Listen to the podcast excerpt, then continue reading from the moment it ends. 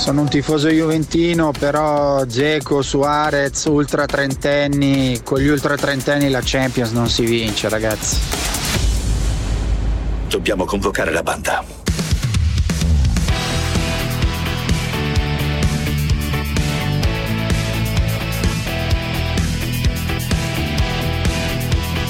Tutti convocati di Carlo Genta e Pierluigi Pardo.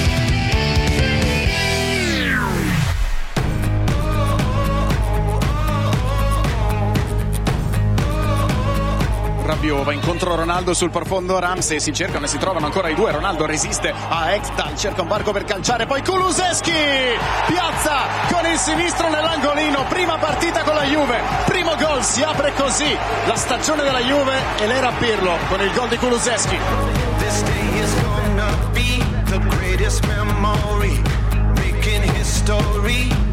Let's go non è stato facilissimo, però abbiamo fatto tre punti, abbiamo vinto 3-0 e ho fatto un gol. E, è meglio che l'ho fatto la prima partita, così non devo pensarlo più.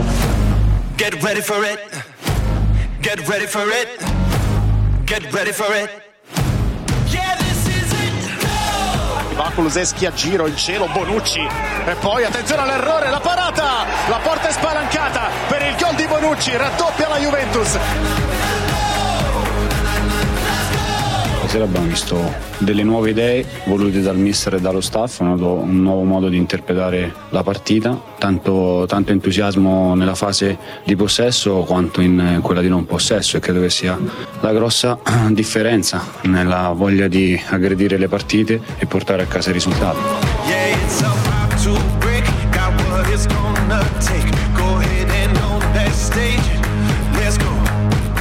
Ramsey riceve, serve Ronaldo, esce dalla porta Udero e Ronaldo alla fine il gol lo trova con il diagonale dopo tante occasioni. Get ready for it. Fischio finale, la prima Juve di Pirlo, vince, vince 3-0. E non voglio fare un copo in colla di, di, nessun allenatore, ho le mie idee, quindi cercherò di, di prendere spunto da queste squadre che mi hanno impressionato, ma non solo me, ma hanno impressionato il calcio mondiale. Buon pomeriggio a tutti, oggi Lorenzo Nespoli in redazione al posto Claudia Schiattone ancora infortunata, ma qui facciamo gli auguri perché oggi è il suo compleanno. Gianmarco Ferronato in regia, Pierluigi Pardo, non so se hai un tweet per me. Ciao Pier. Auguri, auguri. Sì, guarda, il tweet... Eh, per la Schiattone fai il compleanno. Che ne ho, ne ho centinaia di tweet, ma a questo punto, visto che parliamo ovviamente molto di Juve, da questa clip, però il, il, il tweet lo faccio sul Napoli, sul Napoli dell'ultima mezz'ora, che al nesto ovviamente della fragilità e dei limiti del Parma, ieri mi è, mi è, piaciuto molto e mi sembra veramente quel tipo di, di soluzione tattica così difficile da, da mantenere, così eh, difficile da trovare dal punto di vista dell'equilibrio, però l'approdo, come dicevo anche ieri, del gioco di Gattuso, cioè è veramente l'obiettivo verso cui tendere, non è facile, però ieri nell'ultima mezz'ora abbiamo visto veramente una squadra con un potenziale offensivo clamoroso e insomma se troverà quella quadra lì Gattuso dirà la sua. Sì, ascoltatori se volete intervenire 800 24 0024 WhatsApp vocali 349 238 6666 Massimo Mauro buongiorno che piacere. Ciao Massimo. Massimo non c'è eh, adesso lo, lo, lo recuperiamo. Gli ho prestato il telefono. Gli ho prestato il telefono. Eh, gli hai prestato il telefono, tu briccone. No, eh, tra l'altro, ieri sera, per chi crede nei segni, per Luigi, nelle rune del campionato, nella, nella nota dei debuttanti, la prima Juventus di Pirlo, senza un Pirlo, l'ha detto, questo è un altro tema di discussione eh, apre la partita il debuttante Kuluseschi in partite così eh, quando le apre vuol quasi sempre dire che sei avviato a, a chiudere per chi sì, vuole ma... credere nei segni. C'è Massimo allora, Mauro aspetta ciao Massimo. ciao Massimo. Ciao Massimo. Ciao, eccolo qui. ciao, ciao, ciao grazie. bentornato. Bentornato anche a te. Senti no stavamo discutendo di segni per chi ci crede. La notte dei debuttanti della Juventus la Juventus di Pirlo senza un Pirlo alla sua prima partita apre la partita con Luseschi altro Deb tu ci credi nei segni? ma sì è stato divertente vederli giocare pensierati liberi da, da, sì. come dire, da, da, cose da fare per forza no, io, è stata una partita divertente eh. Eh, vedere anche un americano giocare molto bene sì. non, è, non è male la Juventus. No, ma a me è piaciuto molto Ramsey. Sì. È stato determinante a mio avviso sia per la quantità che per la qualità che ha dato alla squadra. Sì. E poi eh, secondo me Bonucci e Chiellini devono giocare a tre. Uh-huh. Ho sentito dire quattro, cioè, cioè, come era messa era con Danilo che stava accanto a Bonucci e Bonucci è più coperto e può, e può fare meglio il centrocampista. Certo, eh, senza contare che Delict è in uh, bacino di carenaggio e rientrerà tra certo. un po' e senza Delict certo. ovviamente non, non giocherai. Eh, d'altra parte Pierluigi ha ragione Massimo, anche a me è piaciuto molto Ramsey che ha giocato in un ruolo in cui l'avevamo visto poco o mai eh, l'anno scorso, è comunque una Juventus più semplice per arrivare al punto della questione più simile a se stessa o meglio a quella di, di Allegri eh, senza il blocco degli schemi in mano? Sì, anche se poi vabbè, allora partiamo da Ramsey. Ramsey secondo me è, insomma, è forte, non è che lo devo scoprire io. Ramsey è stato per tantissimi anni una colonna assoluta dell'Arsenal, un giocatore che ha anche tanti gol nei piedi, è un centrocampista che secondo me in assenza di un regista puro, vero, alla Pirlo, può diventare uno di quelli che deve fare la qualità in mezzo e la può fare e la fa Mm. Eh, il problema di Ramsey lo sappiamo da sempre, è una certa fragilità dal punto di vista fisico che lo porta spesso a infortunarsi, ma quando sta bene è un giocatore che fa la differenza e che la può fare secondo me, può essere un giocatore molto importante anche in Italia. Sul discorso eterno di Sarri, Allegri, insomma, mi pare che ormai si sono espressi tutti e abbiamo capito quello che lo, sa, lo, sa, chiunque ormai in Italia, cioè, non c'era feeling con Sarri, punto. Ma è chiaro che i risultati cambiano anche la sostanza, quell'eliminazione con Lione è stata particolarmente oh. cosciente, come si diceva una volta, adesso liberi tutti, ma insomma lo capiamo benissimo, Pirlo è uno, è uno di loro e eh, con loro mi riferisco ovviamente a quella vecchia guardia di giocatori della Juve che ci ha giocato insieme, mm. è un uomo assolutamente eh, in linea secondo me di famiglia in certo. questo momento per la Juve Certo. Eh, questo chiaramente favorisce, no? favorisce, un certo tipo di intesa. Poi se basterà, non lo so, anche perché insomma, non sottovalutiamo l'aspetto mercato.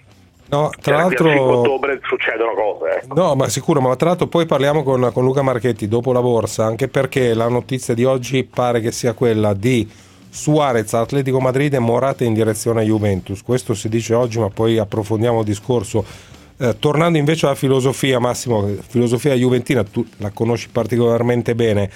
Eh, ha ragione Pierluigi, cioè sembra eh, uno di famiglia, no? è entrato in campo con Andrea Agnelli, Pirlo è uno che è lì da molto tempo, è molto più eh, tagliato addosso alla Juventus, eh, per non, non voglio tornare al famoso sarto di Berlusconi, però è molto più adatto alla Juventus.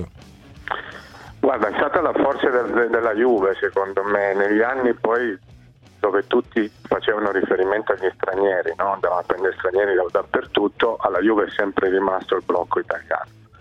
E l'anno scorso ce n'erano meno. No? Sì. Eh, diciamo che man- manca Marchisio a questi ragazzi, ma Bonucci, Chiellini, Pirlo, Buffon, Marchisio, che no, eh, erano l'anima del, sì. del, dello spogliatoio. Eh, li ha rimessi insieme secondo me Agnelli, no? un pochettino, con ruoli diversi, però c'è, c'è Gigi e, e Buffon è, è lì a, a, ah. fare da chioccia a tutti, no?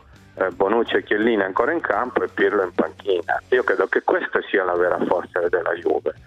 Poi il centravanti, eh, insomma, la tattica, Pirlo che gioca senza regista è divertente. Sì, Pirlo senza Pirlo, ce lo siamo scritti stamattina. È divertente. E quindi voglio dire, è, è, è, tutto buono, però la cosa più importante che secondo me fa la Juve è quella di avere il controllo totale di quello che succede nello spogliatoio e non solo. Mm.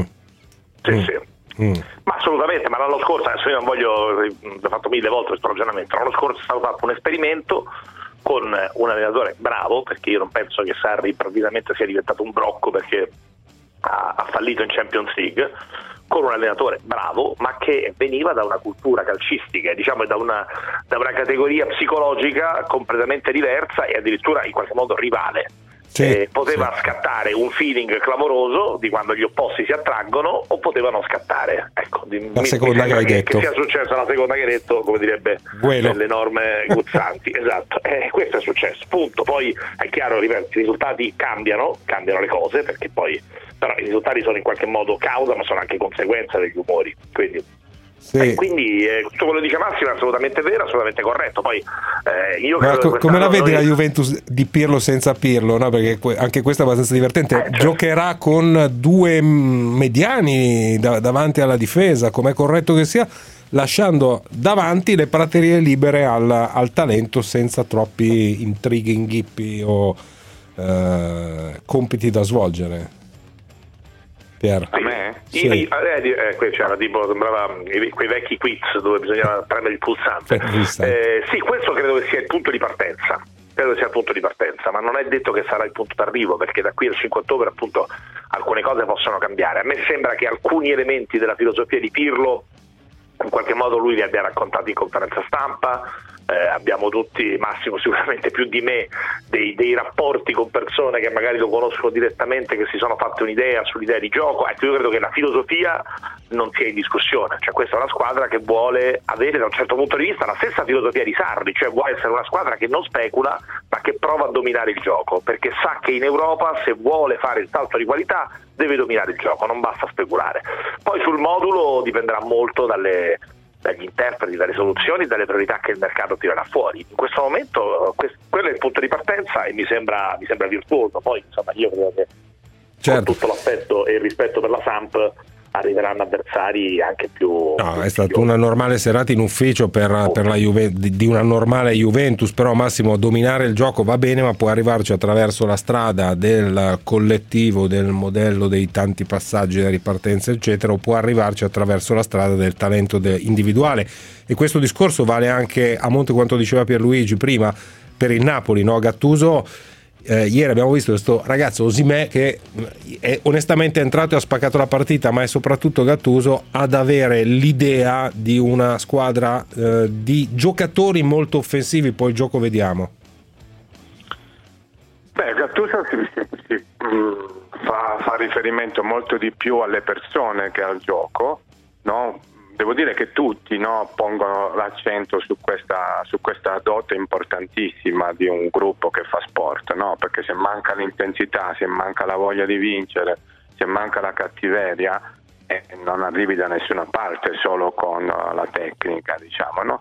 E, e, il Napoli, eh, dire, è una bellissima squadra, c'è questo centravanti che è entrato e ha fatto la differenza perché? Perché ha, allungato, perché ha dato più spazio a Insigne e Mertens. Questa è la, diciamo, la novità del gioco di adesso, è che deve essere capace mm. ad allungare la difesa, perché se la difesa sta alta tu non hai possibilità di fare gioco.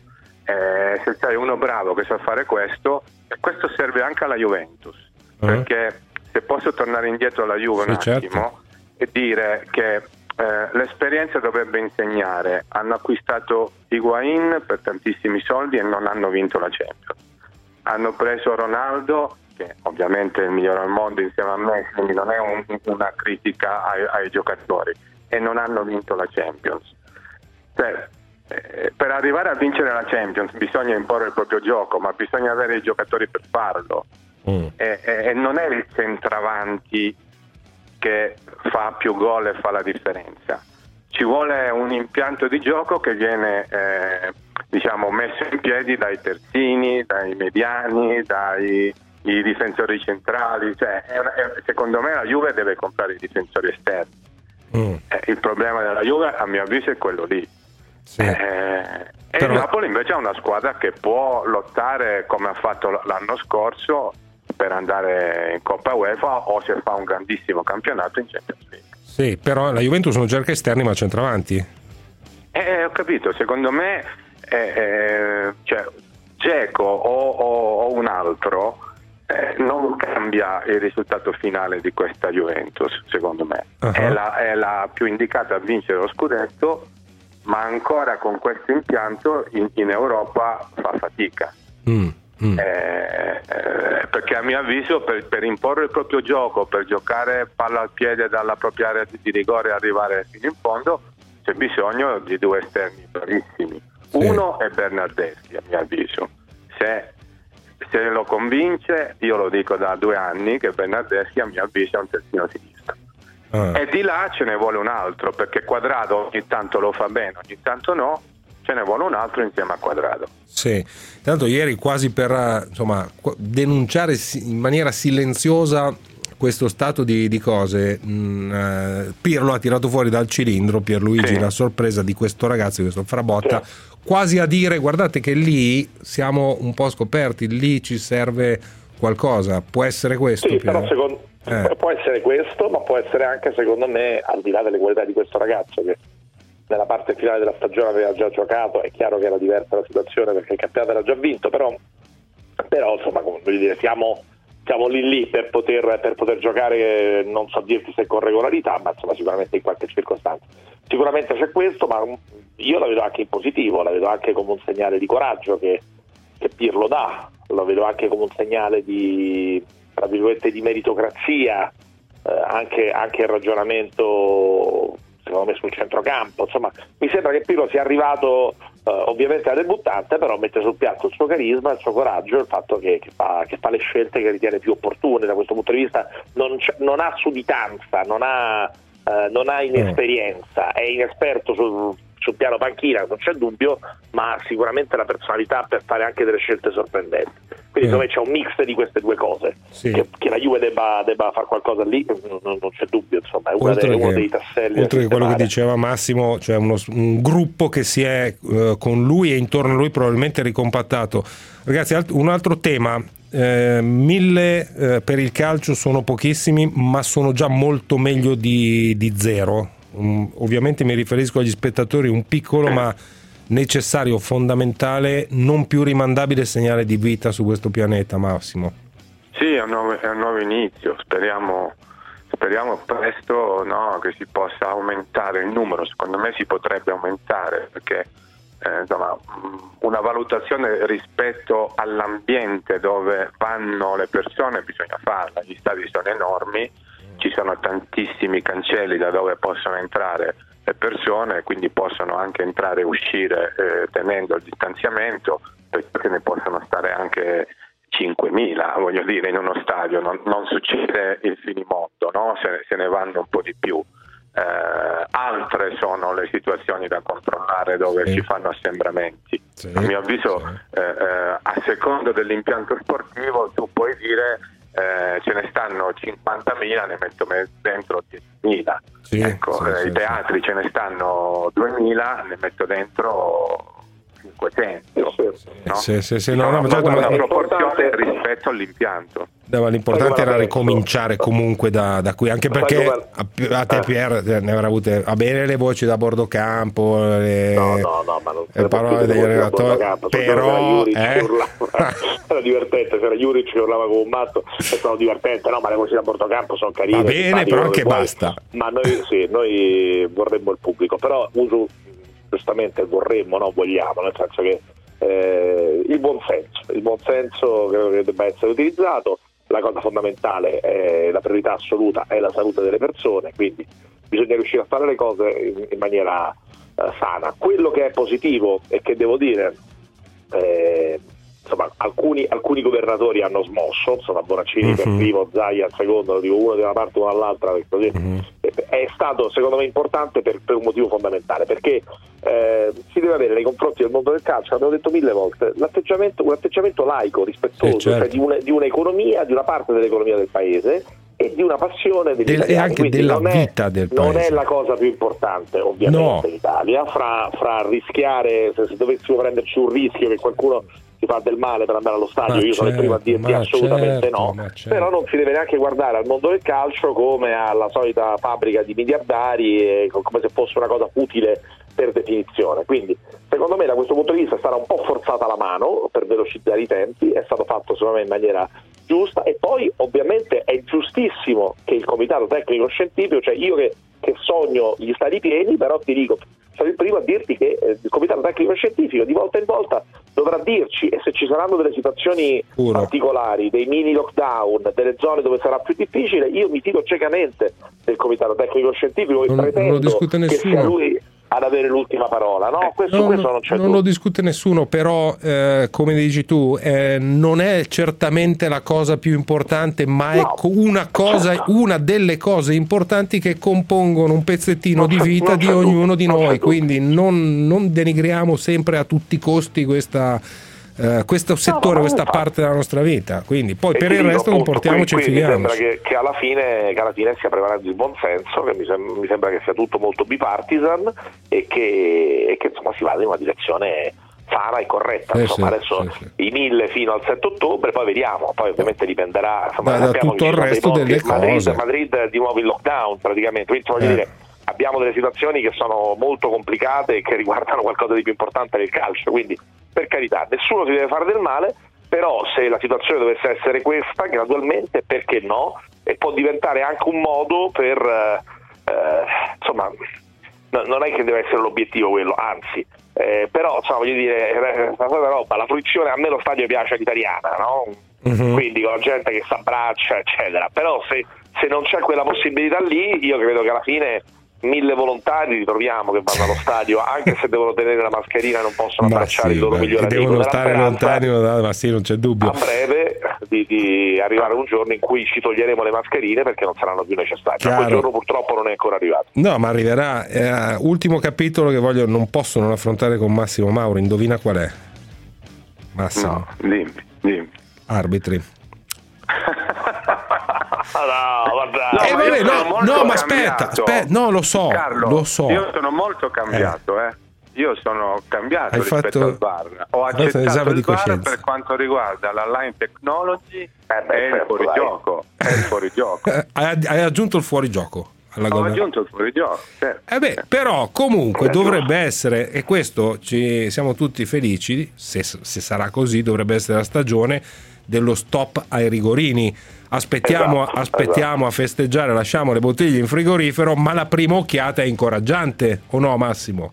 Sì, sì, no, no, guarda, eh, sono intelligenti, eh, non, mica, eh, eh, non sono nati nel 1930, sono persone intelligenti che, che sanno che eh, stava diventando applicare il codice della strada alle mm. partite di calcio. L'autovelox. eh sì, e non si può fare onestamente no, era, era diventato inguardabile per chi il rigore lo aveva e per chi il rigore lo subiva. Eh, e quindi speriamo che ci sia un po' più di buonsenso, non ci vuole molto a mio avviso, ci vorrebbe eh, non so, Pirlo a guidare gli arbitri perché devono essere sereni e tranquilli a poter fare il loro lavoro che sapevano fare benissimo, benissimo, questo io ho sempre difeso.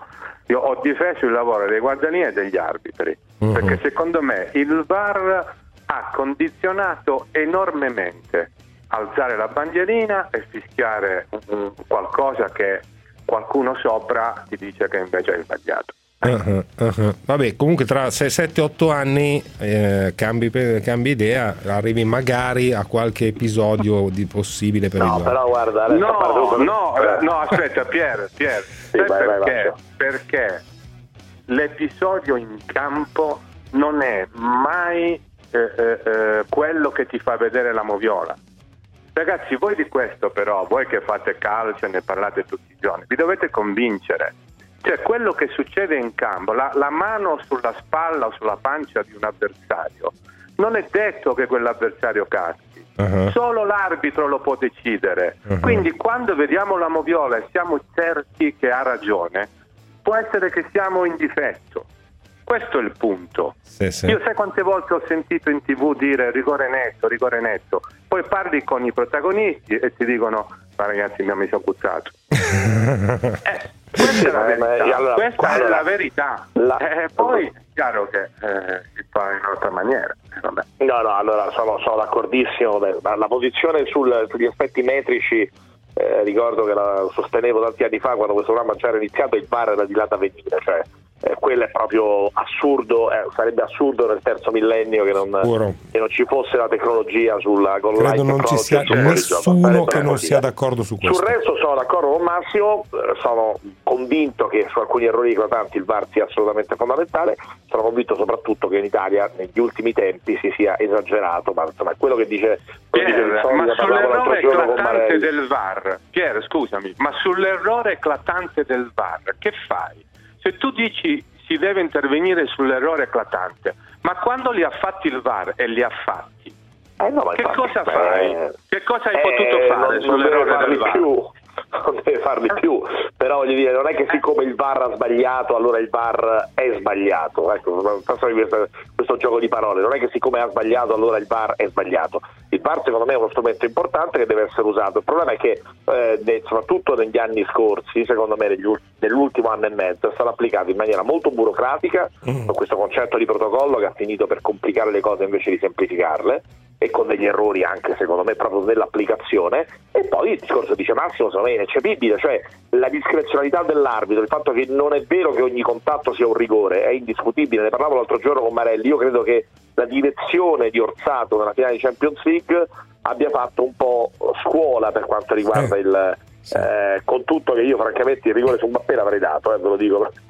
prima di eh, a scanso di equivoci perché secondo me c'era. Però insomma il concetto filosofico è molto semplice. Non è che tutti i contatti in area di rigore sono certo. da calcio di rigore. No eh, ma infatti sono... ma il senso adesso è evitare la clina imbarazzante che si era presa l'anno passato. Vabbè ragazzi aggiorniamo la seduta. Ringrazio come sempre Massimo Mauro. Ciao Massimo. Ciao, ciao, ciao un abbraccio ciao, forte.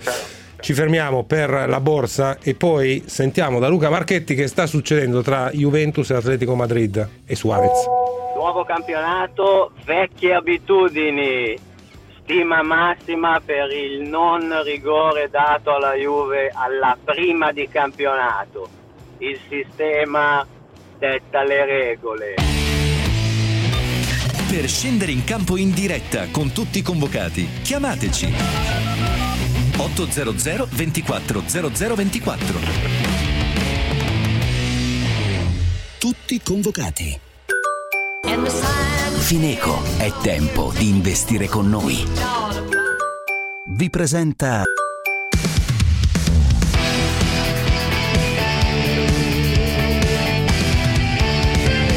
Tutti convocati.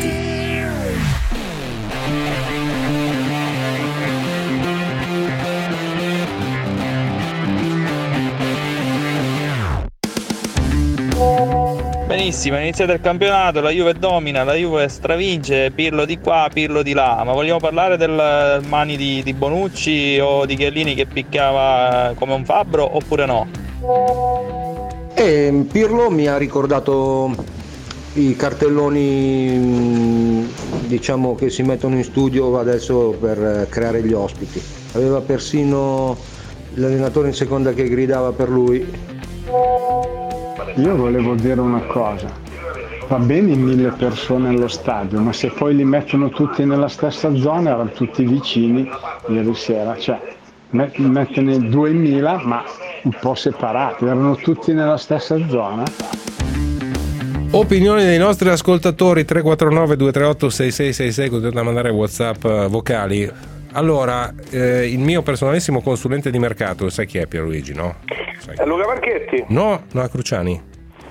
Ah. È Cruciani che è il mio personalista, non lo sa nessuno, il mio insider, mi ha detto appena prima di entrare in onda, oh guarda che Suarez Atletico Madrid è fatta, eh. Luca, Luca Marchetti, buongiorno. Ciao ragazzi, ciao. Come va? Tutto bene, voi come va? Tutto bene? Mer- ah, meravigliosamente. E alla, e alla Juve come va? Alla Juve penso pure che vada bene. 3-0 ieri eh? hanno piste più che valide qualora Geco davvero non dovesse sbloccarsi e quindi penso che siano con l'animo più sereno rispetto a una settimana fa. Eh, eh, eh, intrecci con l'Atletico Madrid. Suarez, esatto, esatto. Suarez... Il, tuo amico, il, tuo amico, Cruciani credo che abbia ragione. Davvero? Suarez va all'Atletico Madrid. Non ne prende una allora, da, dall'81. Non, non penso che sia la sua, eh, non penso che sia la sua. Tutto. Io voglio bene a Cruciani, ma credo che l'abbia detto da qualche parte. Comunque Suarez potrebbe andare all'Atletico Madrid e questo significa che libera Morata che potrebbe andare in prestito alla Juventus e questo è il piano alternativo che ha la Juve in questo momento per, per Geco. Escluderebbe Geco quindi, ovviamente. Morata. A mio avviso sì, perché spe- la spesa nell'anno sarebbe praticamente la stessa. Mm. Eh, Geco costerebbe circa 14 stipendio e 7 di ammortamento cartellino, quindi fanno 21. Eh, Morata costerebbe 10 all'ordo di stipendio perché approfitterebbe del decreto crescita, eh. prestito di 10, 10 più 10 fanno 20. Mm. E quindi Pier... E, davvero, e, davvero, non ho capito perché Geco non sia entrato. Bravo, è, lì che volevo arrivare. Il controsenso no, no, di Geco che spolvera la panchina di Verona guardando la Roma senza centravanti. Lo, lo, davo, lo davo praticamente per certo, così come capisco assolutamente. Poi, come sappiamo, nella giornata di sabato c'è stato un, un rallentamento, quindi non è facile prendere delle decisioni eh, in, in, tempo reale. Probabilmente Geco non era mentalizzato, come direbbero gli spagnoli, per giocare per lungo tempo in quella partita, quindi nessuno rimprovera a Fox che il fatto di non averlo fatto. Magari per, per eh, corto cominciare. tempo, però magari sì. Sì, cioè quando poi alla fine ti rendi eh, conto che insomma io il 60 il 65 me l'aspettavo, me l'aspettavo, lo davo praticamente per scontato, eh, perché è chiaro che il margine di rischio c'è quando hai un giocatore, io, nessuno, cioè non facciamo gli eroi o gli ipocriti o gli idealisti, è chiaro che se tu hai 16 milioni in arrivo da un giocatore non più giovanissimo come Geco, lo stai per vendere, eccetera, è, è chiaro che la, la uh-huh. anche solo di uno uh-huh. aspiramento uh-huh. c'è, quindi ripeto, tutto, tutto, logico, però 20 dalla fine, 25 dalla fine una partita del genere mi aspettavo che entrasse in campo. Sì, eh, c'è ovviamente Roma-Juventus al prossimo giro di Valzer, però altro aspetto che volevo sottoporre al professor Marchetti. Vidal all'Inter è arrivato, visite mediche, molto contento. Messi ti manda messaggio, ci rivediamo presto, non, dove non so. Ti ha mandato un messaggio. È, è un parto però, è eh, Vidal all'Inter. Nove mesi dal concepimento dell'idea. A occhio e croce Cantè arriva a gennaio, giusto? O mai, o mai. Eh, beh, eh, L'Inter, come tutte le società italiane in questo momento, ma io credo del mondo, a parte il Chelsea, hanno bisogno di vendere per comprare. Mm, e, e, semplicemente per un equilibrio di bilancio. Eh, voi credo che forse meglio di chiunque altro avete letto le notizie economiche anche di oggi. Mm. Eh, la prospettiva economica non, è, non, sarà florida per i prossimi mesi. Le società di calcio non possono esimersi dal guardare questo tipo di conti e l'input che è arrivato dalla Cina, peraltro Zang lo ha espresso in maniera piuttosto chiara nell'intervista al Corriere della Sera di qualche giorno fa, è che i conti devono tornare, per cui fa via uno che guadagna come Vidal e arriva Vidal. Sì. Altrimenti l'operazione non si può fare. È andato via Godin, è arrivato Vidal. Sì, potrebbe andare via anche Perisic e Nangolan. Potrebbero andare via Perisic e Nangolan se qualcuno soddisfa le richieste economiche dell'Inter, potrebbe andare via Candreva, visto che lo sta cercando la Sandoria e anche la Fiorentina, quindi a quel punto ci potrebbe essere lo spazio per Darmian. Per arrivare a Cantè, qui torniamo al piatto forte ci, vuole, eh, ci vogliono delle gestioni importanti per arrivare a quello che ti chiede in questo momento il Chelsea, sempre che poi il Chelsea a una settimana dalla fine del mercato possa fare a meno di Cantè. Eh, le operazioni da, da, oggi in poi diciamo, avranno anche più il carattere dell'occasione piuttosto che del, dell'urgenza. Finora sì, chi, sì, sì, chi ha speso ha avuto carattere di urgenza, no? nel senso che aveva dei ruoli scoperti. Mm. Adesso si cerca di cogliere l'opportunità. Sì, l'urgenza sono... con Conte c'è sempre per Pierluigi però. Scusa? L'urgenza con Conte c'è sempre. Sì, l'urgenza con Conte c'è sempre, però c'è anche secondo me la... quello discorso che abbiamo fatto mille volte, cioè c'è una società che comunque l'ha sostenuto, l'ha assistito, insomma io credo che l'Inter sia ampiamente eh, abbia ampiamente la coscienza a posto da questo punto di vista. Non, non credo che, ci, che, si possa rimproverare molto all'Inter. La batteria di esterni, e sappiamo quanto siano importanti, nel gioco di, di, Conte che gli sarà messa a disposizione, è enorme, al punto che oggi l'Inter ha il problema inverso, cioè il problema è che ha troppi giocatori mm, e, mm. e, lo sanno tutti, lo sanno mm, tutti, no? certo, l'Inter certo. deve liberarsi di un po' di giocatori, per cui questo toglie o comunque limita il, il potere contrattuale nerazzurro, però l'Inter è una grande squadra, secondo me in questo momento come potenzialità e quindi insomma eh, detto questo poi non, non, mi stupirei di vedere qualche altro sfogo da parte di Conte durante la stagione io nemmeno quello è il suo carattere però come sai io sono forse eh, un ingenuo un buonista no, no ma poi a, ge- fosse, a, gennaio, a gennaio nasce Cantè interista tranquillo. Eh, ragazzi vi saluto con, anche perché oggi chiudo un po' prima dato che c'è speciale elettorale eh, ah, sì, c'è, sì, sì eh, esatto. No vi, vi saluto con questo messaggio via WhatsApp che recita: A prescindere se ha ragione o torto, tre puntini, Cruciani non capisce. io parafraso niente. Vabbè, questo, questo, messaggio che poi gli giro. Sì, Mauro da Mantova, è? No, no, no, no, non si firma, non si firma. Ciao ragazzi, grazie. David da Roma. David da Roma. Traffico. Tutti convocati, anche su WhatsApp. Tutti convocati, su WhatsApp. Lasciate i vostri messaggi vocali al 349 238 6666. 349 238 6666. Tutti convocati. In poltrone sofà 25% di sconto più un altro 25% per un gran metà prezzo finale su tutta la collezione. Un divano in verapelle con due relax elettrici o uno con puff contenitore e poggiatesta regolabili a soli 25 euro al mese. In più un divano con comodo letto a 25 centesimi al giorno e si può pagare dal 25 gennaio 2021. Domenica 27 settembre è l'ultimo giorno di festa. Poltrone sofà, autentica qualità, italiana. Informazioni europee di base sul credito ai consumatori disponibili presso i negozi salvo approvazione delle finanziarie.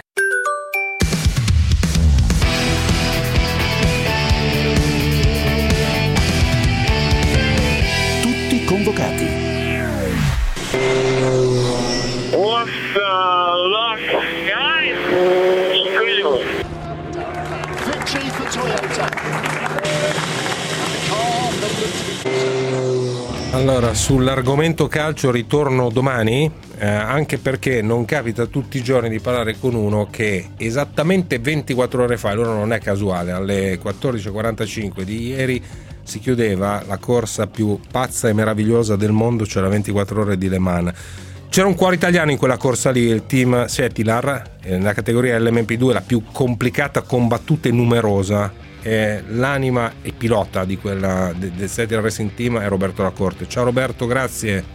Ciao Carlo, grazie a te per avermi eh, chiamato ora, ancora con le vibrazioni, credo si sentiranno nella voce, forse la stanchezza, ma più che altro le vibrazioni per eh, una gara bellissima, strepitosa, unica, per tanti motivi, sia dal punto di vista di ambiente, come si è svolta, ma soprattutto dal punto di vista sportivo per noi che l'abbiamo corsa. L'avete corsa perché... chiusa per la quarta volta, il che non è banale e con un grande risultato perché decimi di categoria è un risultato pazzesco, quattordicesimo assoluto in una eh, Le Mans che è stata vinta nella LMP1 ancora dalla Toyota, però una, uh, un grandissimo risultato. Sì, innanzitutto fare 4 su 4 passare quattro volte su quattro sotto la bandiera a scacchi da 24 ore Le Mans è, un, è già un successo perché è una vittoria concluderla per, per la caratteristica che tutti quanti sanno. Una gara massacrante, una gara dove oltre ad avere sempre andare verso la ricerca delle performance devi stare attento a tutto, che imprevisti che poi non possono essere controllati, stanchezza, condizioni che cambiano nella pista e quindi arrivare sotto la bandiera a scacchi è già un successo, qualsiasi sia la posizione. Entrare nei top 10 nella classe LMP2 che è la vera categoria, la vera classe, la 24 mm-hmm. Le Mans, 24 macchine guidate da equipaggi favolosi, piloti Formula 1, piloti che sono nella storia dell'endurance, del motorsport. E, mm, ecco, a fare un risultato così in quella categoria eh, dà soddisfazione. Senti, l'edizione più strana, più storica, beh, speriamo anche irripetibile. Raccontami eh, un paio di emozioni tue. Le emozioni.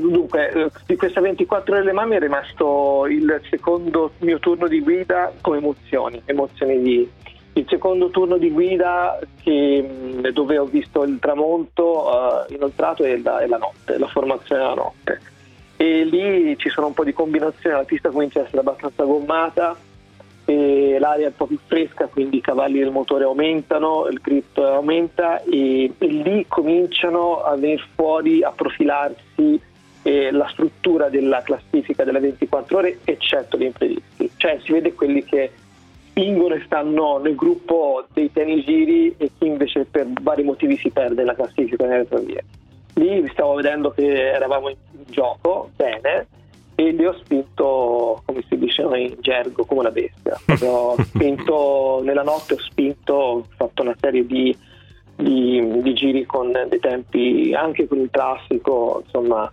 e lì sono sceso alla macchina e ero proprio soddisfatto, l'ho, mi ricordo l'ho data ad Andrea, l'ho data, sì, l'ho data ad Andrea con, che Andrea Bilicchi e con tanto, cioè gli ho consegnato una macchina che stava bene e con una, una pressione, con, una, con, un ritmo bello alto e quindi mi sentivo, tra, mi sentivo bene tra loro, fra due campioni come Giorgio Sennagiotto e Andrea Bilicchi, sono due piloti straordinari che hanno fatto vedere quanto si va forte, hanno fatto dei turni con dei tempi pazzeschi proprio insieme alle orecà guidate da piloti di Formula 1. Giorgio ha fatto la partenza strepitosa, eh, davanti aveva Juan Paolo Montoya, dopo due curve l'ha passato e è andata via. Cioè, quindi sono cose.